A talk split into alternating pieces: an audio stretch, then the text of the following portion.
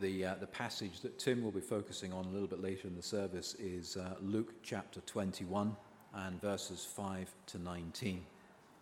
So that's Luke 21, verses 5 to 19.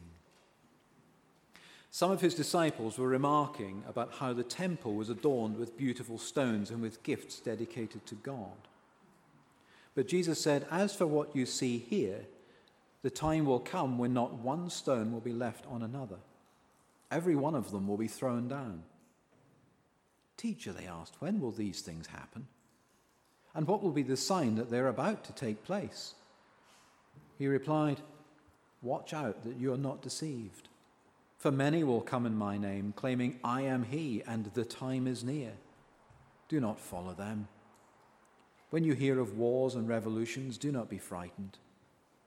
These things must happen first but the end will not come right away.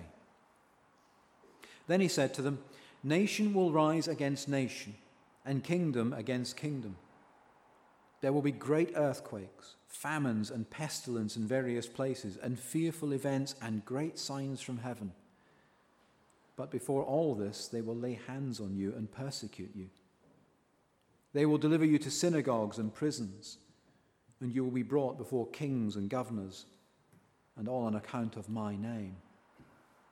This will result in your being witnesses to them. But make up your mind not to worry beforehand how you will defend yourselves. For I will give you words and wisdom that none of your adversaries will be able to resist or contradict. You will be betrayed even by parents, brothers, relatives, and friends, and they will put some of you to death.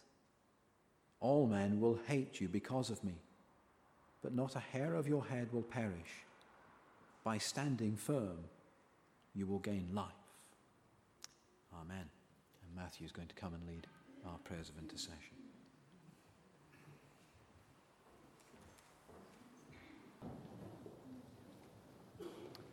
Long time ago, before I was a Baptist minister, I worked for Prudential Assurance in Hammersmith as a claims clerk dealing with domestic, motor, and commercial claims. I think it would have been a great career, but God had other ideas. So I stand before you this morning preaching this sermon. For home insurance, when it comes to distinguishing between buildings and contents insurance, the old rule of thumb that applied then still works today. Imagine turning your home upside down and give it a shake. Anything that stays put is probably part of the building. Anything that falls off, well, that's contents. Transfer the image to today's reading from Luke's Gospel. Your life's turned upside down and give it a shake. What stays put? What falls off? When everything starts disintegrating, what do you hold on to? Or perhaps more importantly, what holds on to you? Today's the first Sunday in Advent. In the church's calendar, today's the day when the clock starts ticking down towards Christmas, as Ken reminded us. And uh, many of us find uh, the build up to Christmas quite stressful because we don't celebrate Advent, we get stressed out over Christmas. And what we could really do with on the first Sunday in Advent is something calm and soothing. The sort of spiritual equivalent of sitting down with a nice cup of tea, someone holding your hand and telling you it's all going to be all right. Instead, we get something to match our mood a rundown of apocalyptic tribulations. What have we done to deserve this? It's all part of getting ready for the coming of Jesus. And before we start to think about wise men setting out on their long journey in time to find the baby Jesus after he's been born, the compilers of the lectionary want us to think about Jesus' second coming, his return in power and glory as judge of all the earth to bring God's kingdom to a troubled world. So, as we leave Deuteronomy behind, and embark on our tour through Luke's gospel between now and Easter, we start with Luke 21. And Jesus talking to his disciples about the end, the moment when the curtain finally comes down on the world.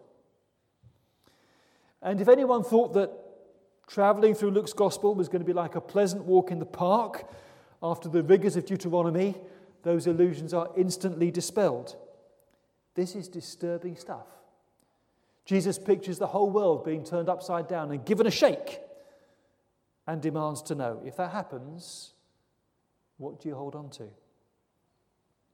Personally, I blame the people who spoke to Jesus about the temple for getting him started on this unpleasant subject. Look how amazing the temple is, they said to him. Isn't it wonderful? But Jesus was clearly in no mood for small talk that day. It's all coming down, he says, which wasn't easy to hear because they hadn't actually finished building it yet. But the whole lot is set for demolition. By the time they finish pulling it apart, there won't be one stone left standing on another. It's that kind of shocking talk that got Jesus crucified. Because the temple wasn't just a work of architectural splendor, it was the very center of the nation's religious and national life. This was God's house. And for lots of people, their devotion to God was matched by their devotion to the temple. It was sacrosanct. The news that the bulldozers were going in would have provoked a deep seated visceral reaction in Jesus' hearers. They were so stunned that all they could say was ask, When will this happen? And, and how will we know it's going to happen? Many of you here this morning will have a strong emotional attachment to this church. And if you were told it's going to be smashed to smithereens, you would go, No, no, surely not. Even if we couldn't get the window shut this morning, we'd still say, No, surely not. Multiply your sense of disquiet a hundred thousand times and you begin to identify with Jesus' listeners. This is the equivalent of a massive explosion destroying the Palace of Westminster or Buckingham Palace or any, any building that represents the nation. It is a prospect too horrible, awful, terrible to contemplate. But Jesus has only just got started. It's not just the building that represents the nation's core identity that's going, the whole world is going to be turned upside down before his return in power and glory. There will be wars, revolutions, invasions, pitched battles. You're looking at earthquakes, famines, plagues. It will feel as if the sky is falling on your heads, he says. And we've seen more than our fair share of natural disasters in recent months as the, the, the ratchet turns up on, on climate change.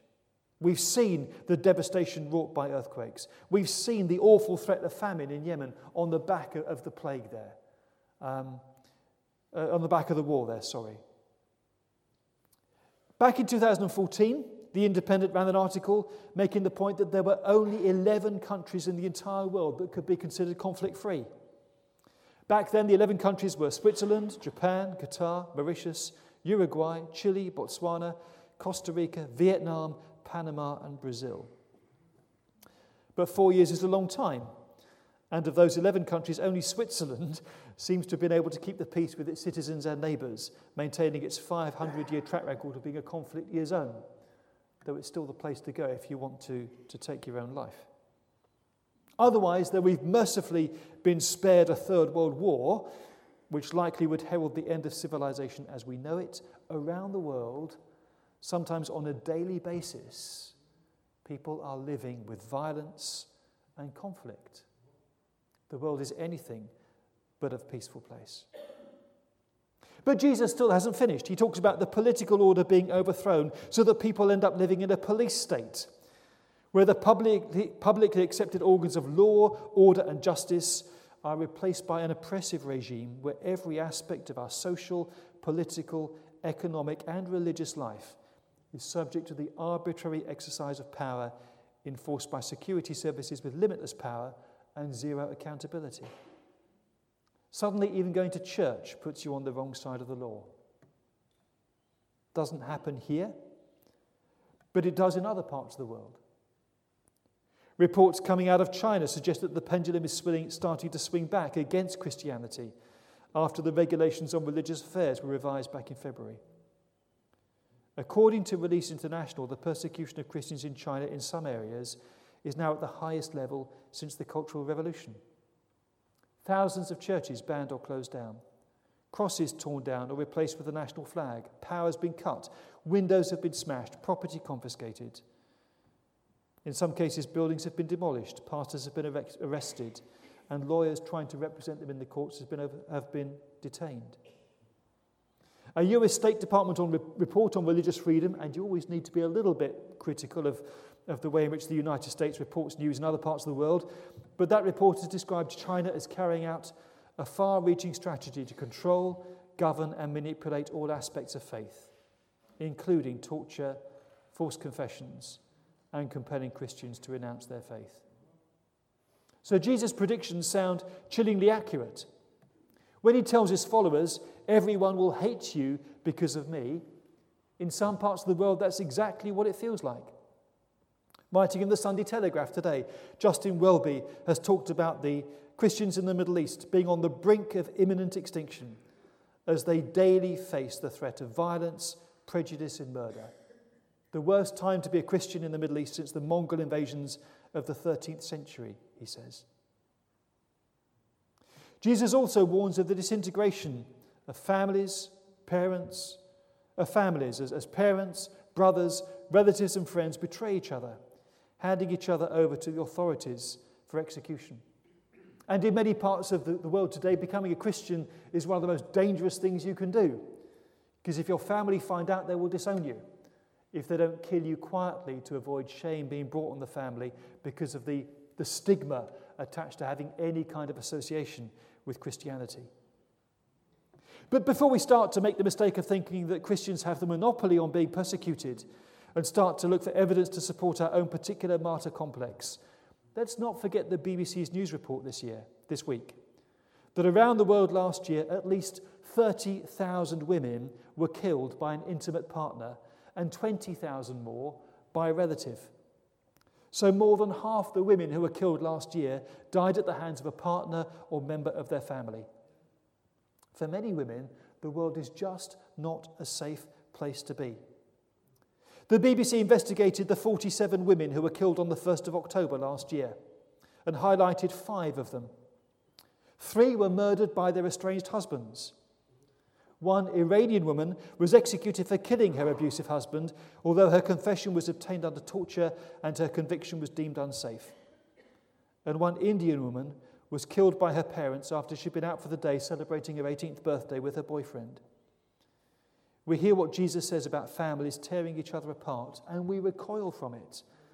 But the reality is that around the world, the unthinkable happens on a daily basis. And some people say to me, Where's it all going to end? What's happening? And the answer is, It's all going to end with Jesus coming back. He said, All this, all this turmoil, all this upheaval, all this trouble in the world, all that is just the prelude to his return. It's the kind of upheaval we should expect before the day comes when he returns in power and glory to sort it all out once and for all. And Jesus said we should be ready, we should be prepared.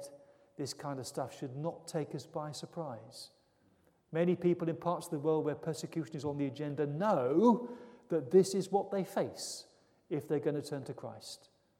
And they do it anyway because they know that Jesus is Lord.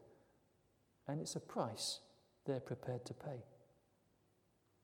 The idea that God's in his heaven, all's well with the world, has never been part of the Christian message.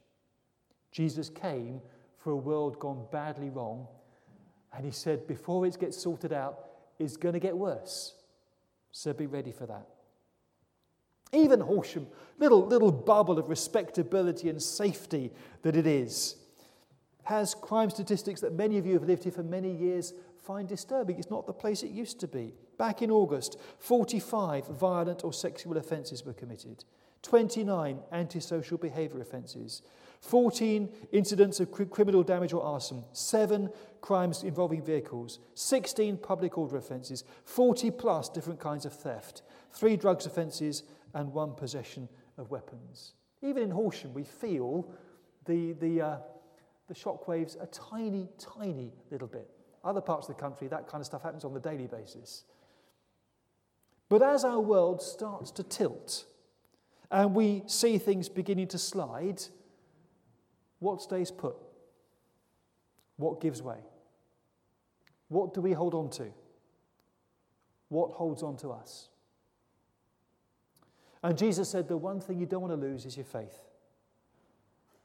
Because it's by standing firm that you will gain life and not a single hair of your head will perish. And when I see Jesus, of the long list of questions I've got, one of them is, What did you mean by that? When you've just said that your followers will be persecuted, imprisoned, and be put to death, how can you say not one hair on their head will perish? How does that work? But then I tell myself it probably works because in the end, all those who belong to Jesus will come through all that and get to see him face to face. And then, despite what they've been through, it will all be okay. Because whatever life throws at us, however life ends, as one day it inevitably must, unless we're around to welcome Jesus when he comes back in person, the promise is that your faith will see you through it all and out the other end. Because if your faith is in Jesus, He will be there and He will get you through. He will see you safe home into His presence. I remember one day as, as a boy going to, on a school day trip to France at primary school. Back in those days, we each had some kind of day pass to get us across the channel and back. And whether it's because I was particularly careless or because someone nicked it, I lost mine. These days, that might spark a major child protection incident at the border. But at the time, I simply remember the teacher telling me, Don't worry, it'll be all right. And when we got to passport control, he put his hand on my shoulder and said to the guy behind the desk, It's all right, he's with me. And they let me through. That's the difference knowing Jesus makes. When you get to heaven's gate without papers, and you know you haven't got a right to be there because you haven't got the grade or met all the right qualifications, that's when Jesus will appear by your side and say, That's all right. He's with me. She's with me. You belong to me. Come on in. That's what it means to have Jesus as your Savior. That's what it means to know your life is in His hands. And if we're still around when he comes back and everybody else goes, What's going on? Who is this? You will know that's all right. He's my Lord and my Savior. And he'll say, That's all right. She's with me. So when everything else goes out the window, when your life turns upside down and everything falls apart, and we're not just your home, but the whole world is turned upside down and given a good shake, hold on to your faith Hold on to it. Because if Jesus is with you through it all, he will be right there at your side. And at the end of it all, he'll be saying, He's with me. She's with me. And because that is the case, not a hair of your head will perish.